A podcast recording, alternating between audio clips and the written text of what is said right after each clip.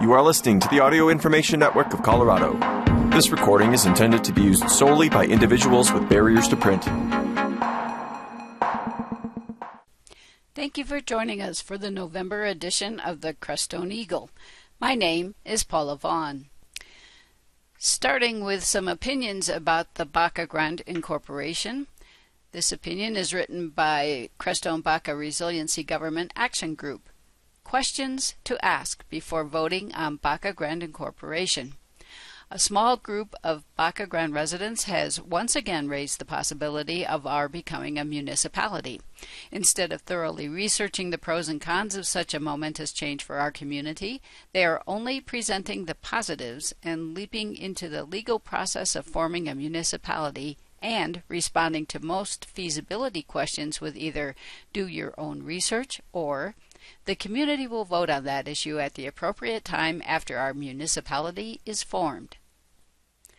We need a professional financial feasibility study before we vote on creating our own municipality. Would you purchase a house without knowing what it will cost? The Governance Action Group of the Crestone Baca Resiliency Initiative, begun in 2017, interviewed various entities, including the Colorado Department of Local Affairs, DOLA, a primary reason for the meeting with DOLA was to ask the representatives specifically about the process, advantages, and disadvantages of the Baca becoming a municipality. DOLA began by asking the key question What would you have if you became a municipality that you don't have now? They noted that it is highly unusual for a property owners association POA to provide all the services that our POA does along with our county's support. We have emergency services, parks and green belts, road maintenance, and law enforcement provided by the POA in Saguache County. What would we lose or be taxed for if we incorporate? A professional could realistically project this. Some assume that in the event of incorporation, the POA would be dissolved and all of its assets given to the new town. This would only be the case if a majority of a voting quorum of POA members approved the dissolution. If that wasn't the case and we found ourselves under both a municipality and the POA, how much in legal fees would we all pay if, for example, the new town passes an ordinance that conflicts with POA covenants or restrictions? We are only directly represented by one of three county commissioners, but past experience shows that our county commissioners are generally willing to accommodate our community's desires. If we wait until after a municipality is legally formed to figure out how we will pay for it, is it possible to reverse course and return to our POA where non resident owners pay for much of our infrastructure? During the third meeting, Desiree Marceau dismissed previous years of research on incorporation, saying that there had been talk in the past regarding annexation or incorporation, but no one followed through with actual paperwork. It's not that we never got around to filing for a town structure. Rather, we could not figure out how to pay for it, given that we don't have a commercial district suitable for a tax base. If taxes are raised significantly to create a municipality, many, if not most of us, could no longer afford to live here. If we want to incorporate as a town, whether through statutory or home rule, we need to be able to afford it without paying exorbitant taxes, especially since, in the event that the POA is not dissolved, property owners would be paying both POA dues and additional taxes. Since the POA's inception, Local members have benefited by non-resident property owner dues. We won't have that outside income if the POA is dissolved. Our thorough research initiatives in both 2003 and 2008 came to the same conclusion. Without a commercial district, a municipal structure would be too expensive for property owners. If property owners pay more in taxes, that increase will also be passed on to renters. Currently, the town of Crestone benefits immensely from both local and online sales taxes from the Baca's population of roughly 2,000 residents. Where would the Baca's commercial area be located? The POA platted Elk Park only for light industry. How long would it take to create a new commercial district in the Baca? How many more retail stores and restaurants could our entire community support? Would online tax sales tax revenue make up the difference. As a municipality, we would be eligible for government grants, but those are mostly matching grants.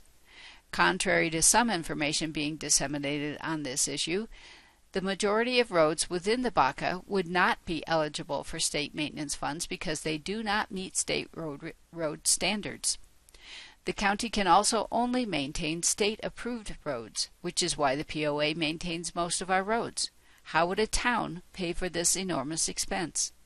What if, instead of jumping into incorporation, we hired a professional to study the financial implications of whether this is the time to move from a POA to a municipality? We could plan now to dissolve the POA when it is financially viable to do so. And we have some letters to the editor on the same issue. Our first letter. When I got the postcard about possible formation of a town in the Baca, I wrote an email to the sender asking for information and was ignored. Subsequently, I attended a Zoom meeting on the topic. Here are my observations from that meeting. 1. There is absolutely no information forthcoming from this group about the cost of a new township. They say they can't make a budget until the town is formed. Why would someone vote for or buy an idea that is that it's likely they can't afford? They should be able to provide some clue about what the cost of running a town might be. It appears that this research hasn't been done. 2. The group stated that most question mark funding would come from government, county, state, federal, grants, and CDOT grants to pave the roads. They seem to have forgotten that grants, public or private, are not guaranteed funds. All the money any government has comes from tax-paying citizens. The Baca Grande Property Owners Association, BGPOA, depends on income from members. So exactly whose taxes will pay for this new town and its redundant infrastructure? 3. Colorado towns are either home rule or not home rule. State laws pertaining to home rule towns differ a lot from non-home rule towns. When asked about this, we were told, oh, we'll figure that out after the town's formed. So, if the court allows the vote, we won't even know which kind of town we'd be voting for, or why. 4. The town formation group emphasized need for affordable housing. We do need affordable housing, but I can tell you that residents and members of BGPOA will not be able to support the second layer of governance, mill levy, etc. The town group always references infrastructure, but they don't seem to recognize Baca Water and Sanitation and PG BGPOA as entirely independent entities from the proposed town. 5.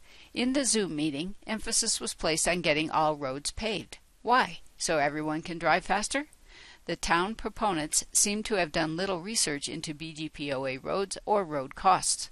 What makes anyone believe CDOT will pave poorly engineered roads, some can't be rerouted to be paved properly, at exorbitant expense in a remote community?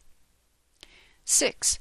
Most importantly, Assuming that BGPOA will cease to exist because a town is formed, coinciding geographically with BGPOA, is blatantly false. The bylaws, Articles 14.1 and 14.2, and Articles of Incorporation, Article 10, mandate that dissolution can only be determined by a specific and substantial vote of membership. 7. It's worth pointing out that efforts made in the past to merge BGPOA into the town of Crestone have failed, an idea perhaps worth revisiting. Somewhat ironically, Crestone's relative prosperity actually relies heavily on Baca residents. Conclusion While I have never been an avid supporter of the BGPOA, or even POAs in general, it would make a lot more sense to put our efforts into improving the BGPOA governing documents to suit current residents. This was written by Joy Hall of Baca Grande. Another letter. At first, I supported the proposed town of Baca. However, many questions asked at the meetings have been answered with, that will, decide, that will be decided after we vote for a town. How do we know what we are really voting for? We are told so much funding will be available. Specifically, exactly how much funding? Grant sources? Other sources? Charts? Details? None. Have there been financial charts showing all possible foreseeable implications to the average landowner? No. We are told there will be commercial development at the Elk Park site, which requires a water or sewer infrastructure. Our current Baca water sanitation infrastructure needs serious repair and improvements. Grant monies will be sought for these multi-million dollar improvements. Grant monies have limits. More taxes? We are told we will get funding to improve our roads. Our roads are not up to standards required to receive funding, as most of our roads are rural dirt roads. Another loan to bring our roads up to those required standards? More taxes? We are told being a town will protect our dark skies. Incorrect. Dark skies must be protected by land use codes, specifically cell tower height restrictions. The Federal Middle Class Tax Relief and Job Creations Act of 2012 allows insubstantial changes to be made to completed cell towers without community approval. Courts have determined 20 feet to be insubstantial and allowed, despite violating ordinances. The recent two cell tower proposals each would have put our dark skies at risk. Why? Because an additional 20 feet, if added later, would put those towers at heights over 200 feet, which require lighting 24 7. It is clear we cannot build nearly 200 foot tall cell towers and think our dark skies will be protected. Many communities have height restrictions of 50, 75, 100 feet, etc. on cell towers. Saguache County has zero land use codes for cell towers. Examples and proposed cell tower codes, based on codes from other communities, have been sent to the county. A request has also been sent to reestablish our Crestone Baca Planning Commission. Off topic, if you would like our community to have greater input in land use, thus protecting our scenic views, please write, email, or call your county commissioners to request the reestablishment of the Crestone Baca Planning Commission. Thank you. Also, we are told our green belts will be protected by voting for candidates that run on preserving them. Do we want to worry about losing our green belts every election cycle? Once sold, forever lost. It is clear to me that this irreversible town of Baca proposal has not been given the proper time, research, and consideration before pushing for a vote. The lack of details is unsettling. I will vote no on the town of Baca. This was written by Cynthia Whipple, Baca Grande. Now turning to gardening news, we have the Garden Guru's Seasons Wrap Up for 2022. This is written by Maddie Balakish. We are fortunate to have beauty all around us here in the mountains as I write this in the middle of October. This has been an extraordinary growing season with lots of plants and flowers still giving us color at least a month past our normal season's end. Does anyone still remember the dryness of last winter and the parched May and June when we started our gardens? Remember the 25 degree night in late June that wiped out most of the apricot crop? The afternoon rains started in early July, turning our summer into a perpetual spring. Many plants that bear fruit or seed waited until late in the season to begin producing, while early spring greens went on and on. Now, in mid October, I'm picking the last of the green beans, corn, and tomatoes. Kale is looking great, cabbages are still filling out their heads, and quite a few flowers are still beautiful. I looked around at a few other gardens as well as my own, and I'm pleased to see great color in summer's last flowers. I always appreciate the chrysanthemums that start blooming in late summer and sometimes don't make it into fall here because of freezing temperatures. This year, I have a beautiful purple one. Cosmos are outstanding this year as well. Their cheerful, cheerful range of reds, pinks, and whites is still going strong. Marigolds are providing a strong contrasting color scheme of bright yellows, variegated oranges, and deep maroons. There are even some late season hollyhocks and morning glories. Summer's sedums are still a fine shade of dusty purple, and the silver lace vine is finishing up an extraordinary bloom season. Petunias are thriving, along with some pansies that are making a comeback. I've even got some dahlias blooming, quite unusual for this time of year. Now it's time to do late season garden maintenance to get ready for next year. Gathering up that entire garden residue corn stalks and bean vines, pea plants and cabbage leaves, tomato plants and squash vines they all go straight to the compost pile. On some new areas of the garden, we've already spread some dried manure which will be tilled in and will mellow over winter for next season's potatoes and onions. In the more established areas of the garden, I'll be spreading compost and mulching for winter. This could be done in the spring, but some time to mellow over winter will give added time for soil microbiota to do its magic and for winter snows to slowly melt and dissolve nutrients to feed spring plantings. Did you have annoying critters in the garden this summer? Pocket gophers seem to have been unusually bad for some gardeners. They made tunnels throughout my mulched areas and felled cornstalks and chewed carrots and other root crops. They even appeared to have buried some dried beans, perhaps for winter rations. Grasshoppers were not as bad in my garden as in recent years. Was it the cooler weather that delayed hatching, or was it the Nolo bait that I put out a couple of years ago? It seemed like there were fewer birds this year, and my bird feeding neighbors agree. Hummingbirds were scarce, and many small birds that feed on the ground and on small insects were missing. Was it the unusually cool weather that delayed their diet of insects and seeds? Or was it the extraordinary drought in the mid part of the country that interfered with migration? I wish I knew. I just hope it was temporary and that they'll be back next year. It was a great year for apples. I hope everybody got some abundant local crop. My young trees did well enough for me to put up applesauce and apple butter. Other gardeners dried most of their crop, which is a great way to preserve apples for the leaner years.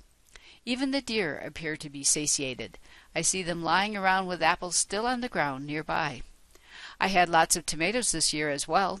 Often Plants are frozen before the fruit can ripen, and because of that, I always pick the green ones to ripen indoors. But this year, many more ripened on the vine.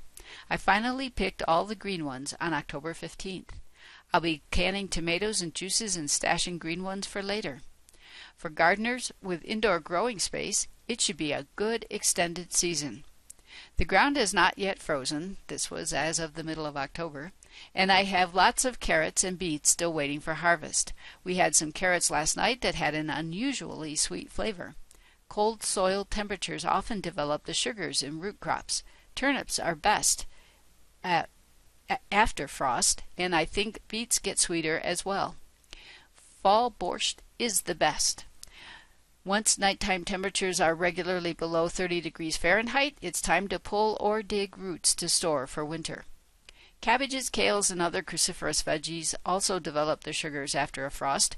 I usually leave them in the ground until the ground begins to freeze.